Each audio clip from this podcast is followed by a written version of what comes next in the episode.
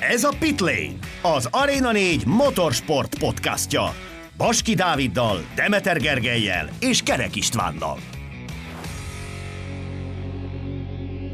Igazi őrületet, fiesztát, partit hozott a MotoGP herezi hétvégéje. A spanyol helyszín ismét megmutatta, hogy miért tartják sokan a motorversenyzés megkájának. Ezúttal viszont nem csak a nézők, hanem a versenyzők is kitettek magukért, és a pályán nem volt hiány akcióból. Láthattunk nagy bukásokat szerencsés végkimenetellel, őrült rajtokat a KTM-ektől, és gyönyörű előzésekben sem volt hiány. Sajnos mindezeket beárnyékolta a MotoGP Stewart panel működése, Freddy Spencerék ugyanis mindent megtettek azért, hogy tönkre tegyék a futamokat, de hála Istennek ezt nem sikerült nekik összehozni. Sziasztok, ez a Pitlane Podcast 59. adása, és akkor vágjunk is bele, mert vélhetően ez is egy hosszú adás lesz. Kinek mi volt a hétvége legérdekesebb momentuma, témája, megmozdulása, eseménye, történet szála? Sziasztok! Sziasztok, én is köszöntök mindenkit. Ha egyet kellene választani, akkor nekem az, amikor ott a mozdulatlan Fábio Quartararo, illetve szombaton Márkó Bezekkit mutatták a kavicságyban, az nagyon sokáig nagyon rosszul nézett ki, de utána hál' Istennek mind a ketten talpra tudtak állni. Először is sziasztok, és én nekem szintén Quartararo van a fejemben, de nekem az az Oliveres féle incidense maradt meg, ami rengeteget lamentáltunk, hogy akkor az hogyan is néz ki, véleményünk szerint, hogy ki a hibás, versenybaleset, megérdemelte a büntetés, vagy sem, ez volt a, a vita téma nagy részt, meg a Yamaha szenvedése. Hát akkor én egy kicsivel pozitívabb dolgot hozok, és inkább megmosolyogtatót, mert ez a kettő azért finoman szólva sem a legpozitívabb kicsengése volt a hétvégének. Én a sprint sajtótájékoztatóról egy képet, amikor mindenki megjelenik a nagyon menő sportcipőben, tisztességesen felöltözve mi egymás, Jack Miller pedig beslattyog egy papucsban erre a sajtótájékoztatóra. Na de akkor, ha már a sprint sajtótájékoztatóval kezdtük, vagyis hát akkor innen tudunk átvezetni a szombati sprintre, amit Brad Binder nyert meg Banyai előtt, ezzel pedig a sprinteken már 2-2-re áll a külön párharcuk. Mi volt Brad Binder győzelmének a kulcsa? Mert nem a rajt, mert az jobban sikerült Millernek. Hát de azért a rajtja is jól sikerült Bindernek alapvetően, illetve nagyon sokat számított az, hogy a KTM-nek ugye volt itt egy jó alapja, köszönhetően Dani Pedrozának, akik mm, nem sokkal a verseny előtti hétvége előtt tesztelt itt Herezben, és ezért a KTM-esek már nem a nulláról indultak. Illetve nagyon sokat számított az is, hogy Binder stílusa nagyon működött a hétvégén a KTM-en, és, és nagyon okosan is taktikázott alapvetően a sprinten, már amennyire ugye egy sprinten taktikázni kell, de hogy ö, ahogy érre állt, onnantól kezdve nem nagyon nézett vissza, ugyanezt a hát vagabond, keresztbe motorozó stílust az egész futamon végigvitte, amit egyébként baromi jó volt nézni, és, és azt gondolom, hogy tökre megérdemelten hozta össze ezt a sprint sikert. Hát én engem teljesen meglepett a KTM-nek a teljesítménye ezen a hétvégén. Azért, bár azt mondtam, hogy hullámzik a, a KTM folyamatosan hétvégéről hétvégére, van, hogy éppen hogy csak beverekedik magukat oda a top 10-be, és az időmérés, akkor onnan nem is nagyon tudnak előre-fele lépegetni, tehát ilyen nagyon-nagyon hullámzó az egész, és ehhez képest azon a hétvégén nagyon stabilak voltak.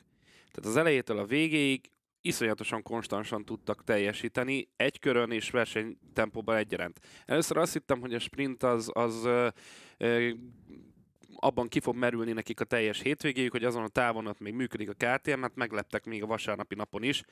Úgyhogy szenzációsan alakult ez számukra ez az egész hétvégére, hétvége, és hát Binderre meg nem csalódtunk. Tehát olyan gyönyörűen motorozott, nem feltétlenül volt a leggumispórolósabb, de olyan szépen motorozott, hogy, hogy, hogy ritkán látni olyat manapság már, hogy ilyen szép keresztmozgásokat végzett a, a bizonyos kanyarokban, és ezzel ö, tartotta maga mögött, ameddig csak tudta bányáját.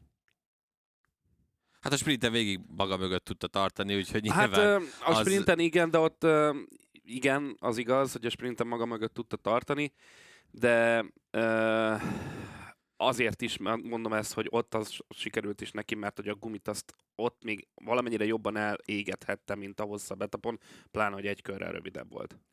Már a sprintet megelőzően is lehetett sejteni azt, hogy a KTM-eknek egy jó hétvégéje lehet, mert hogy ugye mind a három KTM Dani Pedrozával kiegészülve ugye az első két sorban tudott kvalifikálni, Miller pedig bejött harmadikként. A végén volt egy hibája, aminek köszönhetően akár a dobogóról is lemaradhatott volna, de végül csak egy pozíciót veszített, és Banyaja mögött behozta a harmadik helyre a másik KTM-et. Igen, a Jack Miller lesz az évcsalódás, a tippem, az továbbra is nagyon ül. Az jó volt, az jó igen, volt, az, igen. Ez nagyon, nagyon beletaláltam az idény előtt ebbe. Ö, igen, Millert egy picit azt éreztem, hogy hogy azért ő még keresgéli a helyét ezen a KTM-en alapvetően, de nyilván miután azért csak hozott két dobogot a hétvégén, alapvetően szerintem tökre elégedett lehet azzal, amit tudott nyújtani, és, és megmutatta, hogy azért megéri adott esetben váltani márkát is, ha úgy van, mert, mert azért csak összehozott már egy dobogot ezzel a KTM-re egy a negyedik hétvégén, és hát a győzelem is akár benne lehet, hogyha ez a KTM ez így folytatja, hogy elindult, mert szerintem nem túlzás kijelenteni, hogy itt Herezben egyértelműen második elővé léptek elő a, a Ducati mögött. Mm, A kérdés csak az, hogy ez vajon ilyen egyszeri fellángolás volt, vagy, vagy sikerül ezt tovább tartani. Ami engem abba az irányba terel, hogy ez egy nem egyszeri dolog, hanem inkább folyamatos fejlődést fog mutatni, az az, hogy, hogy jól látható az, hogy most, tehát hogy tavaly is láttunk, hogy voltak ilyen fellángolásaik, amikor egy-egy futamon ö, odaért egy-egy versenyző, de most azért a top 7-ben végzett mind a két futamon mm, három KTM is, szóval ö, ez több, mint bíztató lehet, hogy nem csak egy motor van ott az elejében a részükről. Igen, és főleg az bíztató szerintem, hogy most már sokkal korábban, és ezt a közvetítések során is ugye beszéltük akár szombaton, akár vasárnap, hogy azért ahhoz képest, amilyen helyzetben volt ez a KTM a kvalifikációkon, és amennyire ugye Binderrel, még- illetve Olivérával is láthattuk már az, elő, az előző években, hogy működik vasárnap a versenyeken a KTM, egyedül a szombat az, ami hát jelentősen befolyásolja a csapat győzelmi esélyeit. Hát most úgy tűnik, hogy erre a szezonra ez a csomag, ez a kvalifikációra is összeállt, és így pedig azért a jobb rajt pozíciókból sokkal jobb eredményeket is össze tud gerevézni magának a Mattikhofeni gyártó. Igen is, meg nem is. Azért a szombati kvali az minden volt, csak nem nem ilyen kiegyensúlyozott, tehát hogy olyan szempontból, hogy azért az időjárásot bekavart elég rendesen, és az járt jól, aki a végén cserélt a legfrissebb abroncsokra, és a végén a legfrissebb abroncs, és legutoljára tudott átjönni tulajdonképpen a célvonalon a leintés előtt, Ö, szóval egyrészt egy picit ez a kali még, még ki kell, hogy egyenesedjen, én azt gondolom. Tehát, hogyha ezt meghozzák hozzák a következő hétvégéken is, akkor is, amikor ö, nincsenek ilyen kicsit szeszélyes körülmények, akkor annak lehet majd ö, örülni, de az lenyűgöző volt és meglepő volt, hogy a KTMS rajtprogram összeültetővel, elektronikával, mindennel mennyire meggyőzően működött. Tehát, hogy magasan a KTM-nek voltak a legjobb rajtjai egész hétvégén, mind Millernek, mind Bindernek. Pedrózát is ide, ide lehet venni, de hát nyilván ő azért kijött ebből a rutinból valamilyen szinten, és olyannyira félelmet keltőek voltak a KTM-es rajtok, hogy a hétfői herezi teszten minden versenyző rengeteg-rengeteg rajtpróbát végzett el, mert, mert látják, hogy van elég komoly lemaradásuk ebben a téren a KTM-hez képest. És hát ilyen az, amikor a, a legjobb gyártó embereit szipkázod el. Ugye a KTM, amikor elkezdte ezt a MotoGP-s projektet, akkor a Hondától nyúlt embereket, az láthatjuk, hogy annyira nem jött be, de most ezek a Ducatis keresztbeigazolgatások, ezek ö, több mint bíztatónak tűnnek, és Hát Ducati és F1-es, minden ahonnan hát kérték a persze dolgokat. nyilván az is, hogy a, ugye a Red Bullos együttműködés is elég komolyan működik a, a hétfői herezi teszten, már ott volt az első teljesen Red Bull által tervezett ö, Red Bull Aerodynamics, azt hiszem ez a cég neve talán, hogy az általuk tervezett teljes új aerócsomag is megjelent hétfőn ugye a herezi teszten. Mm, úgyhogy az irány, a, az irány több mint, több mint bíztatónak tűnik most a KTM-eseknél. Hát Miller pedig ö, oda tudott egy kicsit szólni már szombaton is. Ö, az egész világnak jóformán, aki egy kicsit ekészte is őt, amiatt, hogy ezt a KTMS igazolást meglépte. És, de jó volt látni azt, hogy mennyire eleven és, és életvidám Miller. Nekem azt tetszett, bár azt nyilván a vasárnapi napon is beszéltük, hogy mennyire mosolygósan ültek be, nyilván mindegyikük mosolygós volt, mert mindegyikük örült annak az eredménynek, amit végül sikerült kihozni abból a szombati napból. De, de az a felszabadult Miller, hogy végre megvan most már a, a dobogó, még akkor is, hogyha a sprint versenyen jött össze, e, ráadásul Binderre, és akkor ott, ott, ott egymást e, gyepálták a pályán, és beszálltak az autóba, és ah, milyen jót versenyeztünk, haver, jaj, Anna, óriási volt ez a látni őket így e, Ez Baski kollégának olyan, mintha pornót nézne. Hát, óriá... hát, óriási volt amúgy szerintem ez az egész, amit láthattunk ott. És ugyanez körvonalazolódott utána másnapra is, de hát erről majd nyilván később. Akinek nagyon hasonló volt a szombatja, illetve a vasárnapja, az Jorge Martin, akinek viszont teljesen ellentétes volt a két nap, az Miguel Oliveira. A sprinten ők ketten a negyedik, ötödik helyen fejezték be, mind a ketten hozták a csöndes pontokat, de a hétvége, főleg szombatig senki másról nem szólt kis túlzással, csak Dani Pedrozáról, aki hát az hatodik lett élete első sprintjén, de már az azt megelőző periódusokban is, akár edzésen, akár időmérőn megmutatta azt, hogy nem kopott sokat a tudása. Hát, és akkor finoman fogalmaztál, igen. Dani Pedro, tehát hogy ha már előbb említettük azt, hogy a Hondától nyúlt embereket a KTM, akkor ugye erre tökéletes példa például Dani Pedroza is, akit ugye a Honda úgy döntött, hogy nem fog megtartani tesztversenyzőnek, miután, miután befejezte a pályafutását, mondván, hogy hát a testalkata egyszerűen, ugye nagyon pici versenyző, hogy a testalkata nem felel meg ahhoz, hogy ő tesztversenyző legyen. Ez személyesen, nem vagyok jó japán nevekből, de megpróbálom ezt kimondana, kimondani.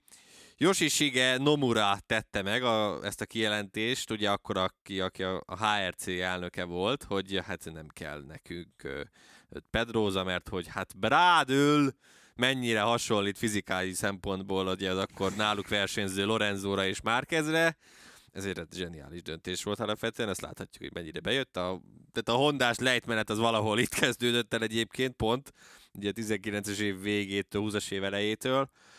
Öm, nehéz szavakba önteni azt, hogy mennyire jó volt Dani Pedrózát látni egész hétvégén, és mennyi jó emléket idézett fel látni a 26-ost, látni a szamurájt a sisakján. Tényleg piszok jó érzés volt látni, hogy Dani Pedroza visszatérhetett ebbe a pedokba, és, és több, mint, több mint eredményes volt. Tehát az, hogy a Q2-be a harmadik legjobb idővel került be automatikusan, szerintem az, az, az mindenkit meglepett alapvetően, és, és nagyon-nagyon kíváncsi lennék, hogy, hogy mit tudna ezen a KTM-en még több versenyen, de szerintem neki ez az egy évente egy lesz az, ami, amit ő be fog vállalni, de ha az mindig ilyen lesz, akkor az, az, az, az egy nagyon-nagyon jó irány lehet. És hát megmutatta Dani Pedroza azt, amit a karrierje során már oly sokszor, hogy a, a, a magasság az, meg a fizikalitás, hogy pici egy versenyző, vagy nem, az semmit nem jelent. És, és egy hatalmas nagy középső új ez a japánok felé ismét. Hát nagyon öm, érdekes volt látni azt, amit műveltem, hogy azon az egész hétvégén kezdve, ahogy mondtad, péntektől, és az, amit egészen vasárnapig láthattunk tőle, az valami szenzációs volt. Tehát erre a jóisten se fogadott volna, hogy még, még csütörtökön mondjuk, hogy Dani Pedrozából meg a KTM egy velegéből ezen a hétvégén ez jön ki. Tehát tudtuk jó, hogy jó lehet, de mi az, hogy jó lehet, úgyhogy nem vagy rendszeres tagja a mezőnynek már évek óta. Mondjuk, hogyha a- azt már mondjuk jónak értékeltük volna, hogyha mondjuk top 15-ben végez. Ehhez képest pedig releváns volt arra is akár, hogy ö, azon lamentáljunk pénteket követően, hogy akár a dobogóra is felférhet. Ha nem is a hosszabb verseny, ö, hosszabbik versenyen, tehát vasárnap, hanem a szombati sprinten, hiszen azért mégsem annyira megterhelő, mégis jobban lehet erőltetni talán egy kicsit a dolgokat, már amennyiben akarja, sok minden eldőlhet akár a sprinten, hogy ki mire képes, ha folyamatosan kvalifikációs köröket próbál produ- produkálni, amire amúgy Dani Pedroza képes lett volna. A hosszabb etap az, hogy be, ossza az abroncsait, az nem feltétlenül jött volna neki össze a rutin hiányába, de ettől függetlenül ez valami elképesztő volt, és tényleg megadta a hangulatot Herezben. Tényleg rengeteg spanyol versenyző van, de szerintem aki a sót elvitte, az egyértelműen Dani Pedroza volt. Quartararo szombatja viszont katasztrofálisan alakult, és csak a 12 lett végül. Aleix Espargaró pedig továbbra sem fogja a szívébe zárni ezt a sprint formátumot, mert hiába rajtolhatott a polból, végül nagyon gyorsan visszaesett a mezőny közepére, ott az 5.-6. helyen motorozott, és aztán pedig be sem tudta fejezni a versenyt, mert hogy bukott.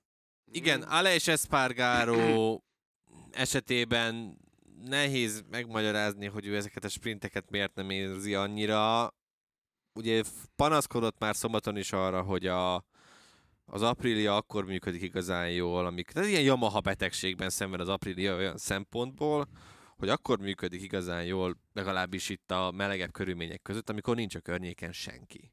Amint bekerül valaki mögé, vagy már közeledik rá, akkor egyszerűen valami miatt nem tud olyan féktávokat venni, nem tud úgy kanyarodni. Ez ez valahogy a meleg és az aero kombinációja, kombinációja adja szerintem ezt a problémát. Uh, ugye az Aprilia is egy ilyen aero nehéz csomaggal megy, fogalmazzunk így. Tehát, hogy nagyon-nagyon sokat számít náluk, hogy mennyire mennek tiszta levegőben, mennyire uh, mennyire zavarnak be az előttük menők. Uh, ezt, ez egy olyan probléma, amit meg kell oldani. Tehát, hogyha versenyképesek akarnak lenni, akkor erre valamit ki kell találni. Quartararo pedig teljes leolvadásban van olyan szempontból, hogy hogy most már meg sem próbál, tehát hogy tavaly is, és ezt is már elmondtuk nagyon sokszor, tavaly is akkor lett uh, jobb és összeszedettebb Fábio Quartararo, amikor megpróbált azon felülemelkedni, hogy milyen is az a motor, amin ül idén, és ugye a tavalyi év is így indult sok szempontból, vagy volt egy ilyen időszak, amikor csak erről szólt. Idén ezt a narratívát meg sem próbálja alapvetően félretenni. Ennek le a legfőbb oka az lehet szerintem, hogy az egykörös, tehát hogy tavaly legalább az egykörös tempójuk ugye meg volt. Idén valahogy olyan zseniális változtatásokat sikerült eszközölni a motoron, hogy ezt is sikerült elveszteni hogy, hogy, hogy most már egy körön se jön a tempó. És ugye Quartararo is mondta, hogy fogalma sincsen, hogy melyik az a pillanat, amikor el fog esni, egyszer csak a motor hirtelen elindul alóla, és hogy hiába tesznek fel új gumit, egy agyon használthoz képest csak három tizednyit tudnak javulni. Az, az meg nevetséges. Az pedig egyszerűen nem normális. Tehát, hogy valahogy annyira ö, annyira félrementek ezzel a motorral, és a nagyobb bajuk az, ugye ezt is beszéltük a közvetítés során többször, hogy a nagyobb gondjuk itt inkább az, hogy olyan, azt mondtak általában, hogy olyan problémájuk van, amihez nem nyúlhatnak hozzá a szabályok szerint. Értsd, az pedig egyértelműen a blokk. Igen, értsd, tehát a blokk körül van valami problémájuk, ami azért nem az igazi, mert mert akkor, akkor, akkor itt hiába próbálkoznak bármivel, akármilyen alkatrészsel. Ezt láthattuk ugye tavaly például a, azokonnál a Ducatis versenyzőknél, akik ugye a teljes 22-es blokkot kapták meg, hogy villanásaik voltak, de stabil, kiegyensúlyozott teljesítményt nem tudtak nyújtani.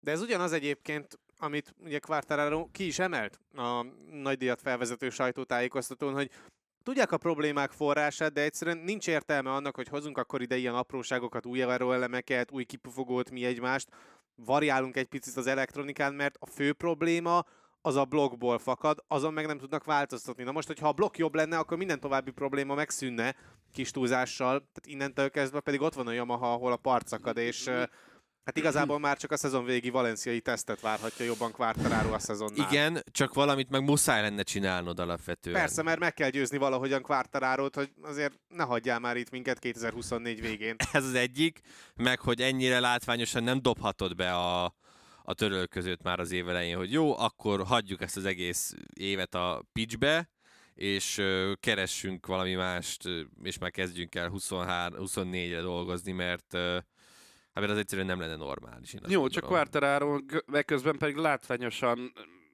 hát majdnem azt mondom, tehát telibe, na nem tudom másképp fogalmazni, telibe szarja az egészet, az az érzésem.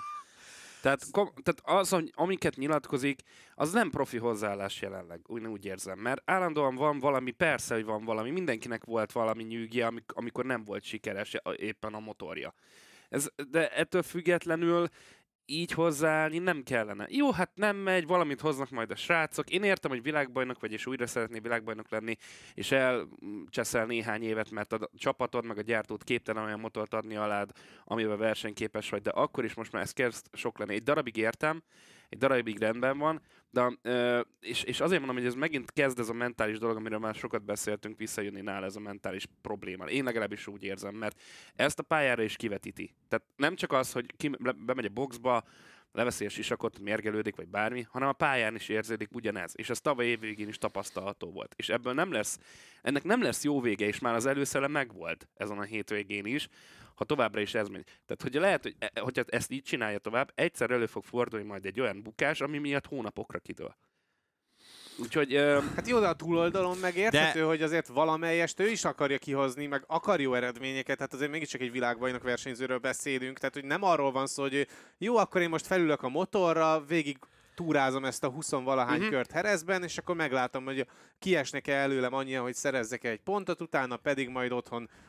Megnézek egy sorozat Igen, meg a másik, ami nagyon fontos, hogy ne felejtsük el, hogy Herezbe úgy érkezett ide, hogy gyakorlatilag pályafutás, MotoGP-s pályafutás során nem vannak a legjobb eredményei. És ugye nem kvalifikált rosszabbul ezelőtt a hétvégét megelőzően, mint a második hely. És most a 16-at tudta megszerezni. világos. Tehát, hogy amikor ilyen szinten olvadsz le a többiekhez képest, Az már nem versenyző. az már nem, kérdés. nem, nem versenyző kérdés alapvetően, én is azt gondolom. De valamilyen szinten már abban, azzal is egyetértek, hogy már Quartararo is, tehát ez, ez belemászott a fejébe, és azért Igen. mondtam azt, hogy, hogy ezt el kéne igazából engednie, Így, mert ö, akkor lehet, hogy picit tudna lazábban motorozni. Nekem, tehát ugyanazt kell csinálni, mint tavaly, hogy nekem bele kell rakni 100%-ot, aztán meglátjuk, mire elég. Hogyha ez ennyire elég, akkor ennyivel megelégedni, de nem szabad Igen, csak tovább tavaly azért, amikor bele tudott törődni, akkor voltak, ha nem is jó eredmények, de voltak pozitív eredményei egy hétvégének. Tehát voltak olyan időszakai, voltak olyan részeredményei, akár kvalifikáción, akár versenyeken, ami alapján így tudott még mondjuk úgy hozzáállni, hogy na jó, hogyha fel tudok szabadulni, akkor ebből jöhet egy jó eredmény. Most mi jöhet egy jó eredményként? Ha kiesnek négyen előle, akkor lehet, hogy odaférhet a dobogóra, hogyha éppen az első három sor egyikébe tud kvalifikálni, és nem a Q1-ben De találja pont magát. ezt mondjuk, hogyha elengedni, akkor lehet, hogy előrébb tudnak kvalifikálni. valahol, tehát, hogy ez most olyan szempont, de se a Yamaha, se Quartararo nincsen jó állapotban. Nyilván az egyik húzta vissza a másikat valamilyen szinten. A Yamaha belekényelmesedett abba, hogy Quartararoval összejött a világbajnoki cím, és megálltak nagyon sok szempontból. De Quartararo ugye ezt már szezon, tehát hogy ö, annak a szezonnak is a közepén már elkezdtem mondani, hogy gyerekek, ez kevés lesz, túl kell motoroznom, stb. stb. stb. amikor világbajnok lett. Nem hallgattak rá. Most beestek a béka segge alá, itt 23 elején teljesen, most meg megy a kapkodás nyilván, hogy fú, fú, fú, mi legyen. Nem fogunk részletesen beszélni róla, hanem majd a következő adásban, de a herezi tesztre is most ezen az egynaposon is minden, amit alkatrész, amit hoztak, azt mondta Quartararo, nem jelentett különösebb különbséget. És az egykörös tempójuk továbbra sem az igazi. Tehát, hogy akkor nem tudom, mit, mit szeretnének. Ö, nagyon nehéz lehet ezt tényleg megélni tényleg Fábio Quartararo-nak, de én azt gondolom, hogy ilyen szempontból pedig Jack Millernek van igaza, hogy nagyon sok verseny, és ezt is tök jól elmondtam én, nagyon sok versenyző csak állandóan rinyál, hogy ez, a motorjuk így szar, úgy szar, amúgy szar, ez nem jó, az nem jó, amaz nem Hevesen jó. bólogat itt mellettem Bakik a kolléga. Igen, tehát hogy ez nem jó, amaz nem jó, stb. Akkor meg kell csinálni ezt. Miller is azt mondta, meg lehet csinálni azt, amit, ö, amit ő, ő tett, hogy átült egy másik motorra, most nézzék meg, hogy hol van azzal a motorral, amit még tavaly, ugye például Oliveira, ö, és például Raúl Fernández is, meg Gardner is szétszapult, most láthatjuk, hogy Miller azzal a motorral hol tart már tulajdonképpen. Hát az egy kicsit más Pláne- a motor. Pláne azután, hogy mennyire gatyák voltak a, ne felejtsük el, mind a Maláj, mind a Portimaoi teszten. Tehát, hogy azért döbbenetes nagy előrelépést tudott produkálni ez a KTM, de Miller is elmondta, hogy viszont kockáztatni kell. Ha nem kockáztatsz, maradsz a kényelmesbe, meg az ismertbe, akkor nem fogod. Tehát hogy ő is mondta, hogy benne van, hogy az egész az arcába robban, ez az egész KTM-es és úgy, amit éppen jósoltam, hogy csalódás lesz, de hogy legalább megpróbálta. Akkor tessék megpróbálni. Tehát én értem, hogy Squattaro is azért csalódott, mert hogy ebből a szenvedésből még jelenállás szerint, meg ránézése még másfél év van legalább, de akkor meg könyörgöm, akkor próbáljunk meg val- valami váltást, vagy valamit kitalálni. Nem kell akkor aláírni két évet. Én értem, hogy ez biztos két év, de akkor lehet ez adott esetben egy plusz egy is. És akkor kanyarodjunk rá a fekete levesre, Gergő kedvenc rovatára, Freddy Spencer és a MotoGP stewardok kérdéskörére. Mert mind a sprintet, mind a nagy díjat meg kellett ugye szakítani piros zászlóval. A sprinten Morbidelli, Márquez és Bezek kiakadt össze, és ez elsőre abszolút egy versenybalesetnek tűnt. A versenyvírák viszont úgy döntöttek órákkal később, hogy Morbidelli kap egy hosszú körös büntetést vasárnapra. Nyilván ezt a közvetítés elején megbeszéltük, de most van egy kicsit több időnk ezt kifejteni, hogy mennyire vagytok elégedetlenek ezzel a döntéssel, mert tényleg itt ez egy egyértelmű versenybaleset volt, és nagyon kevesen értették azt, hogy Morbidelli akkor miért is kap ezért egy hosszú kört. Hát annyira sok időnk nincsen ezzel foglalkozni, én azt gondolom, mert azért jó lenne beférni az időnkbe. Holnapig itt lennénk. Igen. Ö, röviden mondanám csak ugyanazt, mint amit már korábban is elmondtuk ugye a közvetítés során is. Ö, szerintem ez, ez sokkal inkább volt versenybaleset, mint a vasárnapi adott esetben.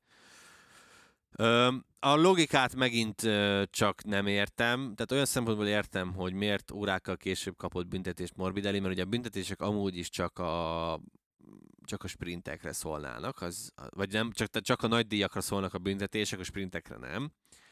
De hogy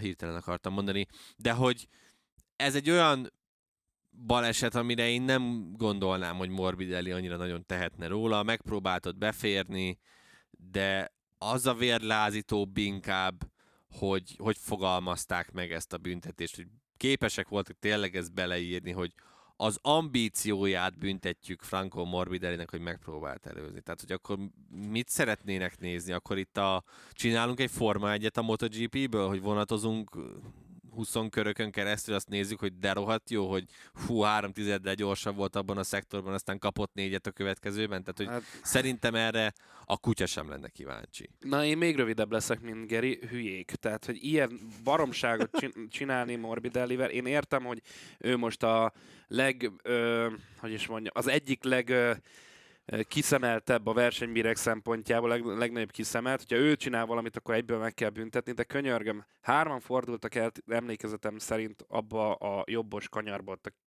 kettesbe volt, ha jól emlékszem. És Igen, legbelül, kettesből kifelé. kettesből kifelé, Morbidelli legbelül van a vonal mellett, szépen gyorsítanak ki, mellette van Alex Márquez.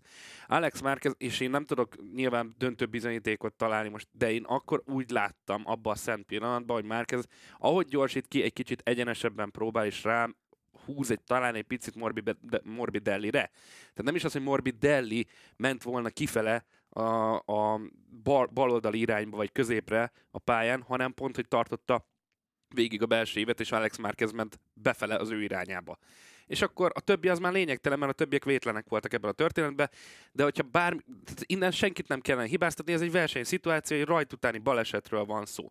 Nagy a forgalom, ilyenkor ilyen bármikor előfordulhat, ahogy elő is fordult a múltba, az elmúlt ezer évben, na, száz évben legalább százszor lát, vagy ezerszer láttunk ilyet, már semmi olyan extra dolog nem volt ebben a történetben, de semmi az ég egyet a világon. Úgyhogy ez egy baromság volt úgy, ahogy van. Én ezt tartom, még akkor is, hogyha nem én vagyok versenybíró, és, és lehet, hogy életemben nem is leszek, és De ettől függetlenül azért úgy gondolom, hogy Morbidellit ezért megbüntetni a világ legnagyobb hülyesége volt. Csak magukat égették le velük. Nem csak ezzel égették le magukat szerintem a versenybírók, hanem azzal, hogy nem tanulnak a saját hibájukból is, és inkább mindig csak a tüneti kezelésre fókuszálnak, mint sem arra, hogy alapjaiban tegyék rendbe a különböző határozatokat, mert hogy Freddy Spencerék akkor átmentek, hogy Azmant is megműtették a Moto3-ban, de az ő esetében a szövegezést sikerült elrontani, nem is kicsit. Hát ugye megint a szokásosba beleestek, a régi beidegződés, vagy ugye, ahogy mondtuk a vasárnap is, lehet, hogy ezt a, azt az alapot még nem, nem írták át alapvetően, és megmaradt a, a régi szövegezés, hogy ott mindig az adott nagydíj helye volt kihagyva, nem pedig az, hogy az adott nagydíj, amik, vagy a következő nagydíj, amikor a versenyző egészséges. Ugye Azmán büntetése csak a spanyol nagydíjra szólt, tehát hogyha vasárnap nem állt volna rajhoz, rajthoz Azmán, akkor nem ment volna tovább automatikusan a büntetése. Ebből továbbra is giga nagy balhé van, ugye a Márquez féle ítéletről továbbra sem tudunk semmit, hogy akkor mi lesz vele, kell-e büntetést letöltenie, vagy sem. De hát Freddy Spencer az meg a kis barátai, azok egyre nagyobbat mennek tényleg, és nagyon vicces volt látni, a MotoGP.com-ra felkerült a videó, ahogy a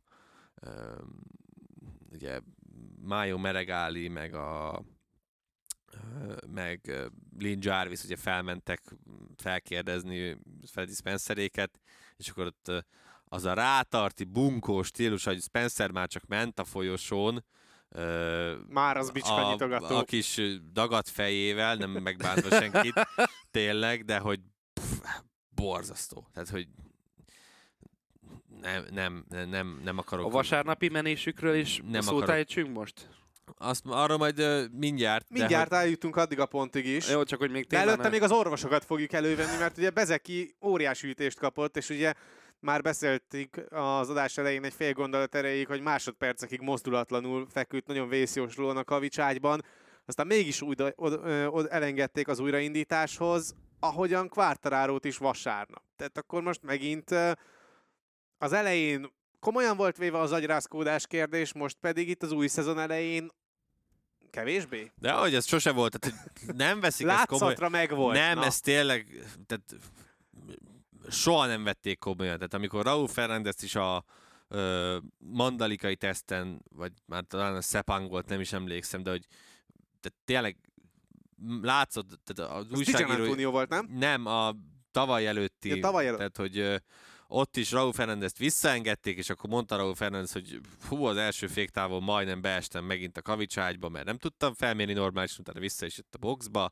Tehát, hogy nem tudom, mi kell még ahhoz tényleg, hogy majd meg kell várnia még egy ilyen agydászkódás gyanús versenyző ö, tényleg olyat csinál, ami akár tragédiához is vezethet. Tudom a választ? Igen. Tehát nyilván ez fog történni, hogy amikor történik valakivel egy... De ezt ugyanezt elmondhatjuk akkor, amikor Kanet ugye volt a autóbalesete hétközben, hétvégén engedték rajthoz állni. Ömlött a Pét- vér az pénteken orrából, de azért még mehetett volna. így van, tehát betamponozták az órát, persze menjél nyugodtan. Tehát az nem kér, tehát, hogy, és továbbra sem emlékszem, talán a Márkezes dokumentumfilmben volt benne, ahogy, ö, ahogy oda megy, oda, oda megy doktor, ugye, és akkor felkérdezi a versenyzőt, hogy tudod, hol vagyunk? Mi történik most? Mi van itt? Stb. És tehát ezek nem olyan kérdések, én azt gondolom, amikre így nem tudna magától válaszolni egy versenyző akkor is, amikor, amikor agyrázkódása van. Tehát, hogy valamilyen normálisabb protokollt alakítsunk már ki, könyörgöm. Ne ezt, hogy... Mert ezt meg tudják neki mondani, akár az, tehát hogy ha hamarabb ér oda a versenyző, mint a doktor a garázsba vissza, akkor nincs kérdés. Tehát akkor akár meg is tudják neki mondani, hogy figyelj, ez van, ez van, amaz van. És nem arról van szó, hogy most még el is telt valamennyi idő, hogy már elkezdjenek kijönni a tünetek, hanem hogy simán, tehát néhány perccel később visszaengedték ugye Bezekit is és Quartararo-t is, és lehet, hogy a verseny közepén lettek volna olyan állapotban, hogy csak így pilláznak, hogy, hogy mi van. De néztünk is ugye a közvetítés alatt is, hogy Quartararo, hogy láttuk, hogy mekkora, mert visszajátszották végül, miután elvitték Oliveirát, visszajátszották, és akkor látjuk, hogy mekkora erővel csapódott Quartararo bele Oliveira motorjába, és akkor ott van oldalt, rendben van, ő áll, kiviszik, bemegy a boxba, jó, rendben van, jól van, boxban van. Hát miért nem Na ne csináljátok. Tehát, hogy egy nulla orvosi vizsgálattal, miután 5 perccel ezelőtt 200-al bele, nagyon turva, 150-nel belementem másik versenyzőbe, ott áll a boxba és várja, hogy induljon tovább. Pedig bementek úgy, hozzá, tehát hogy Bementek bementek, hozzá, mind jó, oké. mind Quartararohoz. Jó, de nem az kellene, hogy bemennek a Medical Centerbe? Tehát pont amiről beszélsz, hogy legalább hát, oda elviszik, hogy legyen valami látszatja a dolognak, nem az, hogy bemennek hozzá a boxba. Jól vagy? Aha. Tehát, hogy ez így Persze, akkora nyilván, baromság. azért mondom, hogy ez nem az, nem az igazi, de, de legalább elment. Tehát, hogy rákérdeztek adott esetben. Hát értem. E, Sokkal jobban kellene ezzel foglalkozni, ezzel egyetértek veled, de erről már nyilván már mióta beszélünk, de visszatérő téma lesz úgyis még a jövőben is. Egyszer, amíg nem lesz valami nagyobb probléma, addig ezt fogják játszani, amikor meg jön a nagyobb probléma, vagy valamilyen tragédia, ne adja a Jóisten, akkor meg majd kapkodnak, hogy hát akkor ez kellett volna, az kellett volna, meg így fogjuk a jövőben csinálni, de addig meg nem. Igen. 2023 legpehesebb versenyzője szerintem kétségkívül Miguel Oliveira, vagy Enea Bastianini ketten pályáznak egyenlőre mindenre a posztra és címre, mert hogy amikor már megint kezdett volna egyenesbe állni Miguel Oliveira, és ugye az Egyesült Államokban hozott egy nagyon jó eredményt, amiből aztán kiindulva próbálta volna felépíteni az önbizalmát, és ő is úgy érkezett meg erre a hétvégére Spanyolországba, hogy na jó, akkor az egy jó alap volt két héttel ezelőtt, és akkor el lehet kezdeni érdemben a szezont. Akkor jön egy vasárnapi eset, ami hát megint egy jó darabig partvonalra helyezi a portugál versenyzőt. Ugye először azok a hírek jöttek, hogy kiugrott a válla, de azt követően pedig a további vizsgálatok kimutattak egy kisebb törést is a felkarjában. Hát nem ilyen ápriliás évkezdésről számított Miguel Oliveira. Hát nem, ugye ne, tényleg vétlen volt, én azt gondolom ebben az esetben is. Voltak, akik írtak ilyeneket, meg, meg újságíróknál is láttam, hogy de hát Oliveira kitette a könyökét, meg, meg ilyesmi, hát szerintem nem nagyon volt ilyen, ilyenről szó. Öm, igen, fú, nagyon rossz volt látni, főleg ahogy ugye a bal válla érkezett le először, és utána a feje is nagyot kapott, szóval nincsen, nincsen jó évkezdete Oliveira-nak, reméljük, hogy minél hamarabb össze tudják majd szedni szegényt. Az szerintem kijelenthető, hogy Le Mansban nem fogjuk látni, mert a hírek szerint két hétig a bal karját fel kell kötni, és nem is nagyon mozgathatja. Úgyhogy a, a Le Mani, Le Mani hétvégén szerintem majd, majd más versenyzőt fogunk adott esetben a helyeit látni, vagy vagy, vagy ki, kihagyják az, az RNF-esek. Hát igen, mert utána van egy nagyobb szakadék, tehát Le Mans, hogyha ki is marad, utána azért vissza tud térni Mugello-ba, mert az június közepén van. Nagy szerencsére, hogy csak egy hétvégét kell kihagynia, de most már a szezonban nem ez az első, amit ki kell sajnos, tehát kényszerpályára ö, sodródik, és ö, megint csak nem, ahogy mondtad, az ön hibájából történt mindez, hanem más okozta neki ezt a problémát.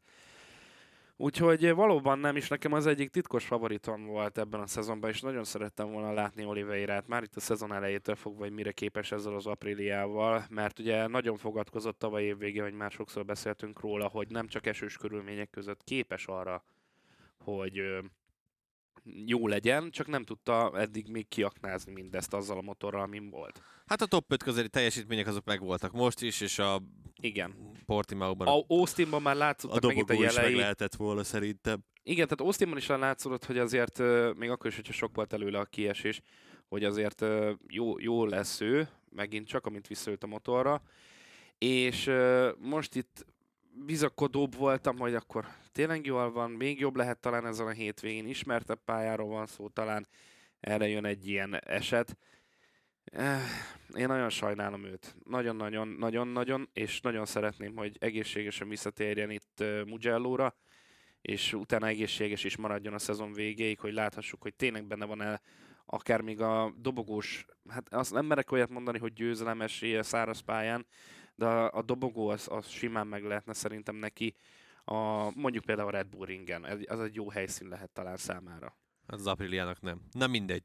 Hát, Na de hogyha a hallgatók azt hinnék, hogy nem fogunk Freddy Spencerezni ezután az eset után, hát van egy rossz hírünk, de Mert a versenybíró kifejezetten következetes működését bizonyítandó Quartararo percekkel később viszont megkapta a saját hosszú körös büntetését. Ugye egy olyan szituációt követően, amit szombaton órákba tellett meghatározni, és ugye csak azután sikerült kiosztani Morbidellinek a büntetést a hosszú körrel kapcsolatban. A versenyzők nagy része, és egyébként az RNF csapatfőnöke Razlan Razali is úgy érezte, hogy Quartararo talán egy kicsit erős is volt, de érdekelne, hogy szerintetek jogos volt a hosszú körös büntetés, és mennyire állt szinkronban a büntetés mértéke az igen, eset súlyosságával. Nem Quartararo volt kicsit erős, hanem Quartararo büntetése volt kicsit erős, igen. Igen. Ö, fú, nagyon nehéz megítélni. Ha most hasonlítani kell a Morbidellis esetet, akkor ezt inkább éreztem ö, jogosnak, mint Morbidelli esetében. Ö, tehát azért gondolnám, hogy itt Quartararo volt a hibás, mert ugye egy olyan rést próbált tényleg ö, ott kihasználni, ami, amiről tudhatta, hogy azt nagy valószínűséggel be fogják előtte csukni. Én nyilván értem, hogy neki a rajtoknál kell most mindent összeraknia, meg a rajtoknál kell a, a helyeket szerezni, mert más esélye nincsen. Ugye sok versenyző azt mondja, hogy a Michelin hibája az egész, mert hogy ezekkel az első gumikkal muszáj a rajtnál előznöd, meg ott a kavarodást kihasználod, már utána a versenyen nem fogsz tudni. Ez szerintem hülyeség. Az nagyobb probléma nyilván, hogy a Michelinnek nincsenek külön gumitesztjei, és nem tudja fejleszteni ezt az első abroncsot, amit már most már nem tudom, mikor fogunk először látni, hogyha ezt így folytatjuk. 25. Hát vagy még akkor se, tehát hogy egyre jobban eltolják. Szóval, de visszatérve erre a Quattrárós incidensre, én azt gondolom, hogy hogy azért egy világbajnoknak ennyi esze kéne, hogy legyen, hogy ott azt nem próbálja meg. A, a hosszú körös talán egy picit túlzás, de de itt jogosabbnak éreztem tényleg, mint szombaton Morbidelli esetében. Hát ezzel egyetértek. Viszont nekem ez azért nem lesz jó párhuzam, de mégis ezt kell felhozzam. Egy kicsit hasonlított a tavaly eszeni féle incidenséhez, ami volt közte és Ale és Espargaró között. Öm, ott is ugye megpróbált volna menni, a- akkor már bányáját újított rajtuk, ha jól vagyok. jól Igen. Igen, emlékszem. Bányai akkor vezetett. Igen, bányája vezetett, és Alejsen túl akarta rágni magát, hogy menjen bányájával, és ezért egy nagyon agresszív féktávot próbált venni, tehát lehetetlen helyen próbált előzni meg íven, és kiütötte magát, és meg Alejst is a versenyben, még az a szerencsé, hogy Alej is vissza tudott térni, és egy nagyon jó versenyt produkált. Ö, és itt hasonlóan éreztem, pedig ez rajt utáni incidens nem olyan, mint ami volt akkor a szemben, tehát ez a nagy, nagy különbség a kettő között, de itt is olyan rövidet szeretett volna forgalomban fékezni, hogy én értem, hogy sok versenyzőnek összejöhet egy olyan rajt, hogy a, pont úgy alakul előtte a forgalom, hogy 6-5 motort is át 6-5 motoron is át tudja magát rágni egy-egy féktával, mert úgy helyezkednek a többiek. És szerencsésen alakul számára a dolog, és szerencsésen jön ki ebből a szituációból. De amikor látja előtte, hogy vannak minimum ketten, de talán hárman is voltak, és nem fognak tudni máshol elférni, csak, csak is kizárólag ott, ahol ő be akar bújni, akkor miért bújj be? Ezt, én, lehet ezt fogni a szélárnyékra, lehet ezt sok mindenre fogni. Én szerintem egy túl optimista kísérlet volt az, az a be, bebújás, és, és ezért teljesen jogosnak érzem én a büntetést. Én nem azt mondom, hogy jogosabb, vagy megérdemeltebb, mint a Morbidelli féle incidens esetében, hanem én ezt teljesen megérdemeltnek tartom. Ez az én véleményem, nyilván nagyon sokan egyetértenek ezzel, vannak akik pedig azt mondják, hogy nem, mint ahogy Isti is vezette itt. Még azok is, akik esetlegesen pont a sértett félnek a, az emberei. Szóval én, én akkor is azt mondom, hogy ez egy túl optimista manőveri, manőver kísérlet volt. Nem tudjuk, hogy hol végezte volna, ha egyáltalán mondjuk nincs előtte senki, és pontosan ugyanígy megfékezi a motort, akkor lehet, hogy kisodródik a kettes kanyarnak a szélére, ott a vonal mellett tudott volna elfordulni, mert szerintem túl nagy tempóval érkezett meg a féktávra, de mi lett volna, ha kérdésekkel nem foglalkozunk, a lényeg az, hogy én úgy, tart, úgy gondolom, hogy ez teljesen megérdemelt büntetés volt. Ahogy a második hosszúkörös büntetése is teljesen jogos volt Fábio Quartararónak, mert hogyha van egy teljesen objektív szabály, az pont a hosszúkörös büntetés intézménye, hogyha ott rámész a vonalra, vagy esetleg még túl is mész rajta, akkor az szabálytalan és meg kell ismételni. Ebben egyébként a versenyzők is egyetértettek, Miller és Bányája is azt mondta, hogy a szabály a szabály, ez teljesen egyértelmű. Viszont, ami már nem feltétlenül egyértelmű, és mint kiderült utólag azért az utolsó kör eseményeire is valamelyest kihatással volt az, hogy ugye Miller és Bányája szintén belekerül, bekerül, belekerültek és összeakaszkodtak egy ilyen incidens során egymás kalamajkájába, és uh, ugye Banyája bedobta a motorját Miller mellé, az Ausztrál dühöngött egy sort, az olasz pedig elnézést kért, de ezzel nem úszta meg, mert hogy jött a bünti, és vissza kellett adnia neki a helyet. Most. De néhány héttel ezelőtt Taka Nakagami miután Argentinában tönkrevágta Fábio Quartararo versenyét, még szankció sem jött, úgyhogy megint előjön a következetesség a versenybírók ítéleteiben. Igen, a hosszú körös letöltéssel szerintem nagyon nem kell mit foglalkozni, ugye azt tényleg Willer és Banyai is röhögve mondta, hogy gyerekek, ez az egyetlen értelme, tehát az egyetlen egyértelmű szabályunk gyakorlatilag. Hát ez az egyetlen, aminek nem az Igen. az érzése, hogy lottószerűen húzzák ki az adott ítéletet Igen, az adott incidenst követően. Mondták, hogy ott a vonal, azon belül kell maradni, ez, tehát ez, ez, ez, ez, ez egyszerű nincsen. Szerintem az egy tök jogos volt, hogy még egyszer kizavarták, ez Quattararo nagyon csúnyán benézte. Nyilván hát akart, szabály a szabály, pont. Nyilván, nyilván nagyon akart menni a mezőnybe, hogy ne veszítsen pozíciókat, hát nem sikerült. A Miller bányája incidensnél én azt gondolom, hogy talán azért is kapták fel jobban a versenybírók a fejüket erre, mert ugye ott Miller neki átmutogatni nagyon, Bányája is mutatta, hogy elnézést nem szándékos volt, de hogy talán ez picit jobban jobban jobban megragadta a figyelmüket. Az például, hogy utána Miller hogy visszavetődött ott Jorge Martin mellé, aki ugyanúgy bele kellett állítson a motorba, és pozíciót is veszített, arra pedig nem jött semmi bünti, ez megint nem tudok erre mit mondani, de Miller fogalmazta meg igazából nagyon jól, és szerintem ő is erre a Nakagamis incidensre célzott adott alapvetően, hogy oké, okay, hogyha ilyenekért büntetéseket akarnak adni, akkor adjanak, de ne csak ott az elejében, akiket látnak a kamerákon, hanem azoknak is, akik hátrébb jönnek. Tehát ez azt mondta Miller, hogy ez a 12, 13, 14, 15, 16, 17, stb. helyeken, ez minden futamon így van. Akkor tessék oda is dobálni a szankciókat, ne csak előre. Tehát a versenybírák nem annyi kamerát látnak, mint amennyit mi. Tehát nekik van sokkal-sokkal több kamera, amin vissza tudják nézni az eseteket minden esetben. Hát máskülönben hogyan tudnák olyan incidensekre reagálni, amik esetlegesen piros Igen. zászlót érnek, és nem az elében történik a futam kellős közepén, hanem a háttérben. Igen, és ugye pont és ugye... erre kanyarodott még vissza Binder a tegnapi nap során, hogy vagy tegnap előtt már így összefolyik a két nap, mert ugye hosszú hétvége volt, de hogy a végén azért nem merte még csak megkockáztatni sem az előzést bányájával szemben, mert hogyha esetleg hozzáért volna az ellenfél motorjához, és, és mind a ketten célba érnek, és ugyanígy ebben a sorrendben fejezik be, akkor is nem tudja Binder, hogy akkor most megbüntetik-e, vagy nem. Tehát nincsen hát semmiféle meg... kiszámíthatóság. Persze az más kérdés, hogy Banyai a helyzeti előnyben volt, és tudott Nem igazából a Binder fékezni. azt mondta, tehát hogy a MotoGP.com-nak adott nyilatkozatában azt mondta, hogy igazából megpróbálhatta volna a rázókörre vetenni belőle, Soder ágy lett volna a vége. Tehát, hogy mondta, hogy inkább azért nem próbálta meg, mert mert Bányája sokkal jobb pozícióban volt, és mind, tehát elestek volna. Ő biztos, hogy elesett volna, hogyha bedobja mellé a motort, és jó eséllyel Bányáját is vitte volna magával.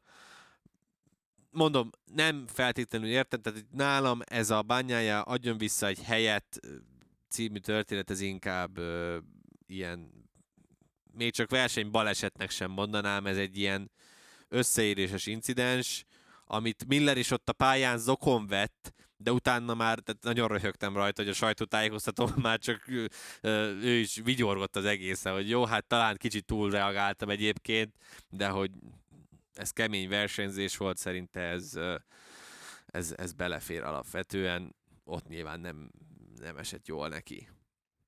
De ha már áttértünk a vasárnapra, és itt a Bányája Miller incidensre, akkor beszéljünk Bányájáról, akit végül ezzel a büntetéssel sem tudtak kizökkenteni, és az olasz így meg is nyerte a futamot, igazi világbajnokhoz méltó versenyzést produkálva. Átszakadt a gát Pekkónál? Hát ezért ezt így nehéz megmondani, mert annyiszor mondtuk már el ebben a szezonban is, hogy na, akkor meg volt a Argentinában az a bukásra, hát Austinban csak nem fog ilyen mi előfordulni ehhez képest. Az élen motor az volt tökéletes motorjával képes volt elesni, úgyhogy ö, átszakadt-e a gát? Lehet, de Pekko tavaly is ugye, amikor nagyon rossz szezon kezdete volt még az új Ducatival, akkor eset, eset kell, de az, az, az, az félig meddig nyilván a motor hibája volt, meg hogy még nem szokott hozzá, és még ott keresgélték, hogy melyik lesz a legjobb alkatrész a motorhoz, tehát most viszont megvan mindene, de ettől függetlenül a párhuzamot félig meddig rá lehet erre húzni, hogy Tav rosszul kezdte, és pont itt, amikor visszatértünk, most így kell mondanunk, visszatértünk most Európába, lehet, hogy most megemberelte magát, és akkor menni fog, csak jön megint egy olyan hétvége, ami, ami egy kicsit fekete lehet nála, az pedig Le Mans tavaly évből kiindulva. Úgyhogy ezért nem merem mondani, hogy átszakadt a gát, mert tavaly is elhittem, aztán meg nem lett belőle semmi, csak egészen a nyári szünet előttig. Előtt, előttig, igen, igen. igen az Axel Ring után, ezt akartam mondani. Igen, most ha gonosz akarnék lenni, akkor mondhatnám, hogy ez egy ilyen sormintára fog utalni lehet. Tehát, hogy ugye úgy kezdte az első hétvégét, hogy sprint győzelem, mm, nagy díj győzelem. Argentinában ugye a sprinten nem ért oda, és bukott utána a, a nagy díjon. Austinban megint sprint majd elesett a nagy díjon. Most jött ugye sprint vagyis hát nem sprint de hogy odaért a dobogóra a sprinten, majd uh, nagy díjgyőzelem, tehát hogyha most nézzük, akkor a, jönnie kell uh, egy rosszabb eredménynek a sprinten és egy dullázásnak, tehát hogy ilyen uh, ilyen sormintát írhatna le, de nem vagyok benne biztos, hogy, hogy ez be fog következni.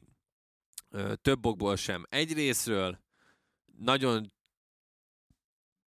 hát valamilyen szinten én azt gondolom, hogy csúnyán megpiszkálták azért csütörtökön, ugye, ö, ezzel a kérdéssel, hogy jó ez neked, biztosan ez való neked, amikor te az érre állsz, és akkor végigvezeted a versenyt, nem kéne mondjuk más taktikát választani, tehát ugye ezen eléggé felhúzta magát, és most erre tudnék hozni egy, tehát valamiért én tényleg kezdem azt érezni Bányán, amikor ő így felszívja magát, és személyes támadásnak vesz dolgokat. Tehát van benne egy ilyen Jordanes véna, egy picit úgy érzem. Ugye mindig ilyen a sisak alá felvesz, hogy a, így ilyen hajpántot, és az például Jordanes pont. Tehát, hogy van benne egy pici ilyen ugye Jordan is mondta, hogy ezt személyes sértésnek vettem, és nekem ennyi elég volt, hogy így átkattanjak, és uh, utána megállíthatatlan legyek. Uh, én kezdem azt érezni, hogy Pekó bányáján is akkor a legjobb, amikor sokat baszogatják. Hogy, hogy figyelj már, biztos, hogy ez jó, stb. stb. stb. Nem kéne ez. Jó ez a taktika. Ugye sprinten nem tud tudtuk, nem tudtam annyira eldönteni, hogy mennyire próbálkozott megnyerni ezt a sprintet valójában, és mennyire spórolt és próbált inkább talpon maradni. Mint kiderült, ugye vasárnapra jött olyan változtatás, amivel úgy érezte, hogy még versenyképesebb lehet, és azért mert menni a győzelemért vasárnap, ami össze is jött neki. Mm, de okosabbnak tűnt, tehát hogy nem akart minden áron vezetni állandóan, és azért állni már, már gyorsan. És nyilván vasárnap ez megakadályozta a büntetése is alapvetően, de hogy olyan szempontból is összeszerettebbnek tűnt. Igen, ott, ott volt ugye ez a Miller féle incidens is. Ugye ott nyilván beszéltünk, de én ott úgy gondoltam, hogy nem feltétlenül éreztem hibásnak, mert Miller ugye elrontotta a kanyart. És próbált visszajönni, akkor is egy ettől függetlenül Banyántól egy eléggé nagy bátor bevetődés volt, ami mindkettőjük vég, versenyek végét jelentette volna, de akkor sem azt éreztem, hogy eldurran nála esetleg idézőjebe eldurrant az volna az agya, és minden ára meg akarja előzni Miller, csak látott egy lehetőséget, és nyilván be, betette a motort a belső évre, az ideális évre. Lehet, hogy túl ambiciózus volt, de nem volt fejetlen. És itt ez a lényeg ebben. Igen, és tényleg most azt lehet rajta érezni, hogy hogy megfogadta talán azt a tanácsot is, ami Rossi, amit Rossi mondott neki, hogy nem kell az utolsó 2000-et is kimotorozni, mi a francnak, és talán sose gondoltam volna, hogy ezt én valaha ki fogom mondani, de úgy tűnik, hogy ez a Ducati gyári csapat, ez megtanult nagybetűs csapatként működni. Olyan szempontból, hogy azért pénteken nagyon nem volt bíztató, amit láthattunk bányájától, hát ne felejtsük el, nem lett volna automatikusan, tehát nem volt automatikusan Q2-es a pénteki eredmények alapján. És amin, amin úgy felhúztuk a szemünket, mint a Quartararo féle dolga. Igen, és, de, és ugye már figyeltük is, hogy ennyire nyugodt bányája annak ellenére, hogy integetett a pénteki nap után kifelé a nézőknek, hát tőle sem ezt szoktuk meg, hanem hogy óriási vergődések vannak, stb. stb. stb. És ugye hmm, Christian Gabarini, a, a vezetőmérnöke Francesco Bányájának, ő egy, hát egy hatalmas koponya, óriási a csávó, ugye ő még Casey Stonerrel is együtt dolgozott, vele nyerte a világbajnoki címeket Stoner, és ugye a, ha emlékeim jók, akkor még a Hondához is vitte magával tovább, tovább Stoner, és amikor bányáját leigazolták, akkor az már abból is sejteni lehetett, hogy bányájával nagy tervek vannak a Ducatin, hogy megkapta ugye Gabarinit, és ö, annyi ö, annyit tudtak előrelépni tényleg a szom, péntekről szombatra és szombatról vasárnapra is, hogy, hogy az, az, az lenyűgözés. Ez Banya is kiemelt, hogy a csapat körülötte óriási munkát végzett, és az, hogy egy olasz gyári csapatról ezt ki lehet mondani, hogy gyakorlatilag tökéletesen mű, tökéletesen raknak össze most már ö, hétvégéket, az ö, egy olyan dolog, amit itt a motorsportokban nem nagyon szoktunk látni, ugye, ö, lásd Ferrari, de szerintem akkor itt be is zárhatjuk Hát ezt annak a... volt egy időszaka, réges-régen, messzi-messzi galaxisban, 20 évvel ezelőtt, most már az nincsen, de itt meg a Ducatinál lehet egy, hát Igen. egy Stoner utáni újra Volt egy időszaka, de akkor például nem, tudomásom szerint nem olaszok vezették. Igen, az Na. jogos. Az jogos. Na de ha már itt Dávidnál egy kicsit ideget szúrtunk ezzel a ferrari kiutalással, akkor beszéljünk a KTM-ekről, ahol pedig aztán nyilván a fordítottja történt, hiszen Jack Miller teljesítménye nyilván megmelengette a szívedet még a legmélyén is. A hétvége sztárjai tényleg a KTM-ek voltak, hogyha csapatszinten, kiegyensúlyozottság szinten próbáljuk értelmezni a hétvégét. A vasárnapi futamon is sikerült második és harmadik helyen befutnia Bindernek, illetve Millernek, és Hát ugye most, ha ránézünk a tabellára, akkor kifejezetten jó helyzetben van mind Binder, mind Miller, és a csapatversenyben és a gyártói versenyben is egész sok pontot sikerült bekaszírozni. De mennyire világbajnoki esélyes ez a KTM, illetve bármelyik versenyzője? Húha, most nézem a, az időt, pörgetnünk kell. Szóval, Igen, ö, akartam mondani. Röviden, szerintem a jelek több mint bíztatóak, főleg, hogyha azt nézzük, hogy Malajziához és ö, Portimaohoz képest mennyire nagy előrelépést tudott mutatni ez a KTM, és ö, végre úgy tűnik, hogy elengedték ezt a ha nem jó a csomag, akkor az egészet átalakítjuk mindenféle módon, hanem van egy alapcsomagunk, amiből először megpróbáljuk kihozni a legtöbbet, majd finom hangoljuk. Ez látszódott a hétfői herezi teszten is. Úgyhogy szerintem az irányuk nagyon meggyőzőnek tűnik. Ö, nyilván Millerre, most ezt, hogy ki fogom mondani, mindegy, úgyse így lesz. Szóval, hogy Millerre olyan szempontból nem nagyon lehet építeni, hogy láttuk, hogy azért hogy tud hibázni kulcshelyzetekben. Binder viszont ha van alatta egy jó motor, ugye neki sem alakultak jól azért az előző nagy díjak, viszont ha van, van alatta egy jó motor, akkor láthatjuk, hogy... Tehát, hogy ha folyamatosan így nyeregeti a sprinteket Binder, és a nagy díjakon ott tud lenni a pódiumon, vagy annak közelében, akkor azt gondolom, hogy, hogy igen, akkor, akkor lehetnek világbajnoki ambícióik. Én rövidebben fogalmazom meg, hogyha nem lesznek hektikusak, tehát hogy nem csak egy kiemelkedő hétvégéről van szó, hanem ezt tudják konzisztensen tartani, de nem feltétlenül mindig uh, győzelemre törnek, de hozzák ezeket a top 5 helyezéseket, mert a Ducatikat azért ettől függetlenül pokoli nehéz azt megverni, bármelyik pályára is legyen szó, főleg bányáját nyilván, de hogyha sikerül, és egy-két mondjuk, mondjuk úgy, hogy egy-két verseny hétvégét megpróbálnak még jobban megnyomni, mint amelyeken tudják nagyon jó, hogy a versenyzőik jól szerepelnek, ilyen lehet mondjuk Löman Miller szempontjából, um, ha ezt sikerül ö, kiaknázniuk, ugyanúgy, mint most Herezben, akkor igen, de ez még szerintem egy kicsit korai. Tehát ö, jelenleg én nem merném kijelenteni azt, hogy világbajnok esélyesek, de hogyha van második erő, amit most így mondanék a hétvégé után, az inkább lenne jelen pillanatban a KTM sem, mint az Aprilia, akit eddig annak tartottunk. És ezen a hétvégén kellett volna az Apriliának egy olyat gurítani, amitől azt vártam volna, vagy azt gondolhattam volna, hogy képesek visszatérni ebbe stabil ebbe a második erőnek, vagy tehát, hogy látom rajtuk, hogy ők igazi második erőnek tartják magukat, és mindenki más is a mezőnyben a Ducati mögött.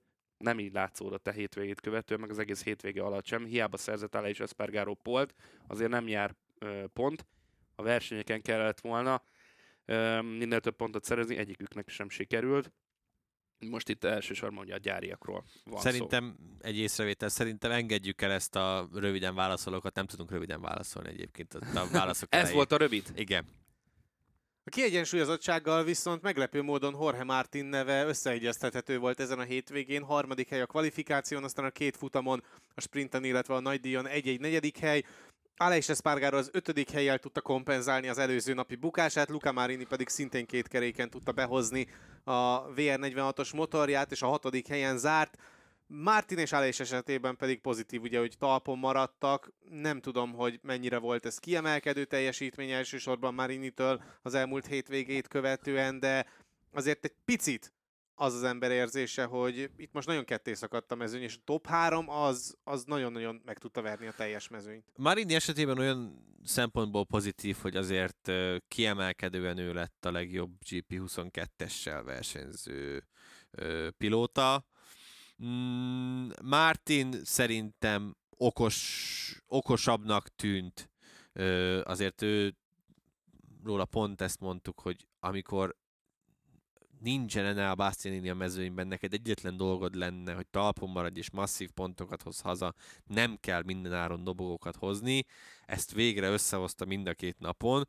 Nagyon reméljük, hogy Jorge Martin elindul ebbe az irányba, mert neki az a legfontosabb most, hogy megtanuljon versenytávokat összerakni minél jobban, és megtanuljon első leg, legfontosabban talpon maradni. Aleix Espargaro, ugye róla már beszéltünk, ő vasárnap is ugyanezzel a problémával küzdött, hogy egyszerűen az Aprilia nem működik, amikor a közelében vannak úgy többen, és megzavarják a, hát a, a légáramlatokat fogalmazzunk így, és ugye elmelegíti nyilván akkor az első kerekeket is, az első kereket is. Nekik ezt a problémát valahogy meg kell oldani, mert mert tényleg az jól látszik, amit Dávid is mondott, hogy a KTM nagyon úgy tűnik, hogy a fejükre nőtt. Yamaha-ról szerintem ne beszéljünk, mert igazából ezt a kérdéskört már a sprint kapcsán nem? elővettük. Hát mert egészen botrányosan szarok voltak, és hát most mindenki ismételjük magunkat még egyszer. Tényleg... Most nem, azt viszont nem akarja az Isti, hogy az ő lelkébe beleváljunk egy nagyjukat. Nem, hát, hát az minden hétvégén megteszi a Yamaha, nem kellettek még ti is hozzá. Beszéljünk inkább a Hondáról, és akkor a japán történetszálat nem hagyjuk végül kibontatlanul, mert azért az, hogy Taka Nakagami lett a legjobb hondás a 9. helyen, az már önmagában is sokat mond, de Joan Mir és Alex Rins bukott, mi történik a Hondánál? Hát ugyanaz, hát ugyanaz. amit a... Igen, ezt akartam is mondani. Ugyanaz, csak hát nem tudom, nagyobban, mint a, a Yamaha esetében, mert ugye ők kétszer annyi motorral tudják azt megcsinálni, mint amit a Yamaha kettővel, hogy ilyen eljárt felettük az idő, de teljes, teljes mértékben. Ö, ugye erről már nagyon sokat beszéltünk, nem, nem, nem látom a kiutat, hogy, hogy hogyan lehetne ezt megoldani részükről, sokkal komolyabb, sokkal, sok, ennél is sokkal, sokkal komolyabban kell venni ezt az egész aerodinamikai dolgokat, de azt is, hogy ők még mindig más, hogy képzelik el a MotoGP motorokat. Tehát láthatjuk, hogy a legtöbb MotoGP motor a féktávon ö, nem emelkedik el a hátuljuk. A Hondának még mindig elemelkedik a hátulja, mint hogyha 2000... Nagy mértékben. Mind- És amikor kopottak már az abroncsok, Igen, akkor főleg. Tehát, mintha még mindig 2018-at vagy 17-et írnánk. Ez már egy másik játék, amit ők, ö, ők legalább egy kézzel, tehát egy, legalább egy hátrakötött kézzel játszanak, de sokszor úgy érzem, hogy hogy talán kettővel. Ugye nyilván az sem, tehát hogy, hogy mennyire gatya Mir, azt jól mutatja, hogy ezen a herezi hétvégén, beleértve a tesztet is, többet bukott, mint a 2020-as bajnoki évében, egész évben. Ezt most egyetlen hétvég alatt hozta össze. Egyetlen hétvég alatt. Rinsz is Austinhoz képest teljesen eltűnt, sehol se volt. Tehát, hogy az, hogy megjósoltam ezt is, hogy talán ott lehet most már azért a top 10 végén, top, top 10 elején, top 5 végén valahol, tehát az 5. és 10. hely között, hogy nem fog ennyire visszaesni. Hát lószart nem. Hát ugyanúgy teljesen szétesve, és, és, és, és nem tudom. És, és ha már most akkor gyorsan még egy kitérő, látszik, hogy Quartararo-nál fogy a türelem is ráadásul, ezt majd jövő héten átbeszéljük jobban, de ugye a Yamaha most ugye megszerezte Rossit, mint márkaarc, ez szerintem már az előszere annak, hogy nyilván a VR46 tendálódik a Yamaha felé, de ugye 24 végéig azért csak van szerződésük a Ducatival, hát a Quartararo-t valamivel el kell kezdeni meggyőzni. Uh, azzal nem fogod tudni meggyőzni szerintem, hogyha lecseréled Franco Morbidellit és idejutetted helyére Razgatlioglut, uh, Mm. az, az nem lesz elég. Nem tudom, milyen nagy nevet tudna megszerezni a Yamaha, akivel Quartararo elégedett lenne. Tehát most, ha beülteted Tony Arbolinót, akkor Azzal megint nem lesz Nem leszel előrébb. azzal nem tudom, hogy azzal lehet, hogy quartararo a kedvére teszel, de te, mint Yamaha, nem jutsz előrébb. Nem tudom. És ugye nyilván a Hondánál még rosszabb, mert Márquez hol van, hol nincs. Az például a spanyol, nem tudom melyik spanyol újságíró tette fel a kérdést vasárnap a top 3 sajtótájékoztatón, hogy mit gondol, tehát a, annál genyládább kérdés a világon nincsen, miután a Binder bejön másodiknak, Miller bejön harmadiknak. És felteszi azt a kérdést a spanyol újságíró, hogy ha, és mit gondoltok arról, hogy jövőre ezen a motoron már lehet, hogy Pedro Acosta vagy Mark Márquez fog ülni? És akkor így néztek, hogy mi van? Hát, hogy van, aki pályázik a helyetekre, és akkor mondták, hogy jó, van, alapvetően leszarjuk, itt vagyunk, itt vagyunk, van szerződésünk, tehát hogy nyilván a spanyolok meg már mentenék kifele Márkezt, hogy csak oda ne, vagy csak ott ne legyen. Nem tudom, nagyon-nagyon nehéz ezt az egész uh, hondás, Yamahás helyzetet átlátni, és uh,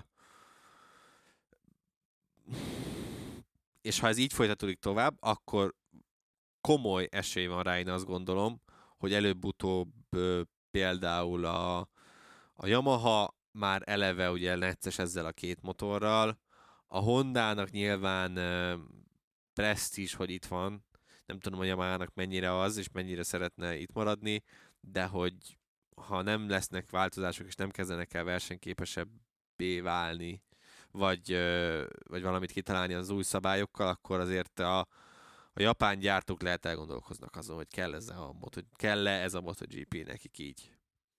Csak a rendkedvéért. Ugye Márko Bezeki elveszítette az első helyet a világbajnoki összetetben ezen a hétvégén. Nem is tudott igazán nagyot menni. Nyilván valamilyen szinten azért a vasárnapi teljesítményét is befolyásolta a szombaton elszenvedett sérülése. Zárkó hibázott és bukott egy nagyot, pedig ugye akkor már pont a futam azon részében voltunk, amikor elkezdett volna működni Zárkó alatt a Ducati hatékonyabban.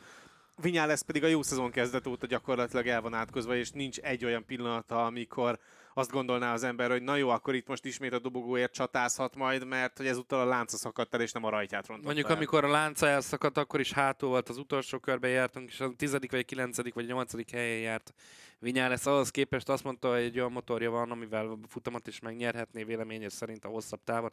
Nem tudott előre jönni sehol se. Úgyhogy... Igen, hát ő is köz ugyanazzal, mint Espargaro, hogy a bolyban egyszerűen elvesznek az Yamaha erő, effektus. erősségek, igen. Na de akkor, így, hogy már kitárgyaltuk alaposan a hétvégét, akkor jöjjön a mérlegvonás, először győztesek és vesztesek tekintetében. Kezdett, Geri, vagy mondjam én? Mondjad nyugodtan. A győztes az, egy, az nálam egyértelműen Miller, tudom, hogy belém fogtok rugni, de nem baj. Nem, mert én is őt mondtam volna. Igen? Jaj! Oh, oh, azt! hát nézzek ezt a vét. De aranyosak vagytok. Szóval igen, Miller, de hát mi másjára KTM-mel ö, ott tudott lenni, versenyképes volt, és ö, úgy azért ő is nem Bindert mondtam, mert amit ő is elmondott a sajtótájékoztatón, hogy leírtatok engem. És ezt megmutatta, hogy na fölösleges volt leírni engem, mert most már a sokadik alkalom a szezonban, amikor meg tudtam mutatni, hogy igenis jó vagyok ezzel a motorra. Úgyhogy nálam ő a nyertes. Ö, vesztes? Komplet Yamaha. Tehát... Ja, én azt hittem, hogy akkor most még elmondhatjuk Először mi nem, mi nem mondhatjuk el, mindegy. Dácika elmondta, Kerek úr maga következik. Győztes, hát mondjon vesztese... akkor győztest és vesztest is Jó, egyben. a vesztes az Oliveira szerintem, a győztes az pedig akkor mondom én Bindert. Tehát, hogy... Nagyon nem lőttél mellé, igen. Tehát biztos voltam benne, hogy az egyik KTM-es nem fogod mondani, és akkor úgy voltam benne, hogy akkor mondom a másikat. Az igazi vesztes szerintem azok a MotoGP versenybírái, mert megint kiderült róluk, hogy alkalmatlanuk, alkalmatlanok. Hát ehhez képest és, kapják a pénzt, szóval... És ugye most kiderült, hogy Le Mansban már a versenyzőkkel is lesz egy találkozójuk, ahol nagyon-nagyon örülnék, ha ott lenne egy kamera, de nyilván nem lesz. Hmm. Úgyhogy kíváncsi leszek, hogy ennek mi lesz a végkifejlete. Mert ha ott nagy összepattanás van, akkor remélem, hogy végre valamit lépnek, hogy hogy ez a, ez, a, ez a szabályrendszer is, meg tehát hogy menjünk vissza a régi jól beválthoz, 15 szepang előttire, az, az működött nagyon sokáig évekig, az tök jó lenne, és győztes pedig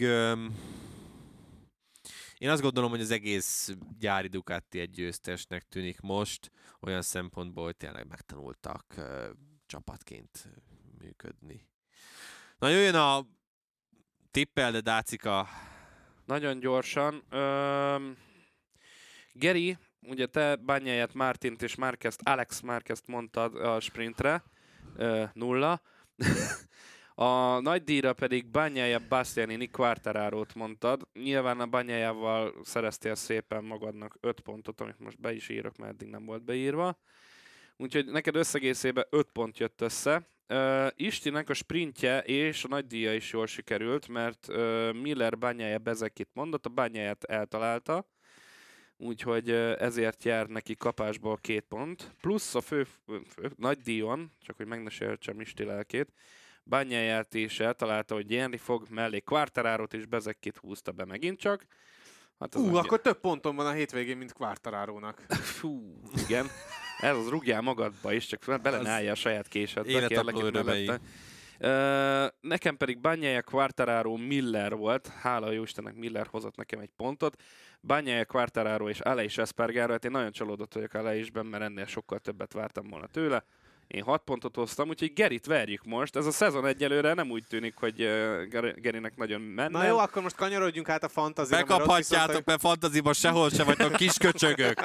jó, de ott már tudod, tudsz változtatni a Persze, hétvégé közben, ne. szóval Értem. Úgy, könnyebb, Értem. Úgy könnyebb. Tehát ti akkor nagyobb izé tarotkártya jósok vagytok, mint hát, én. persze. Ö, igen, tehát hogy a hétvégén nekem alapvetően nem alakult rosszul.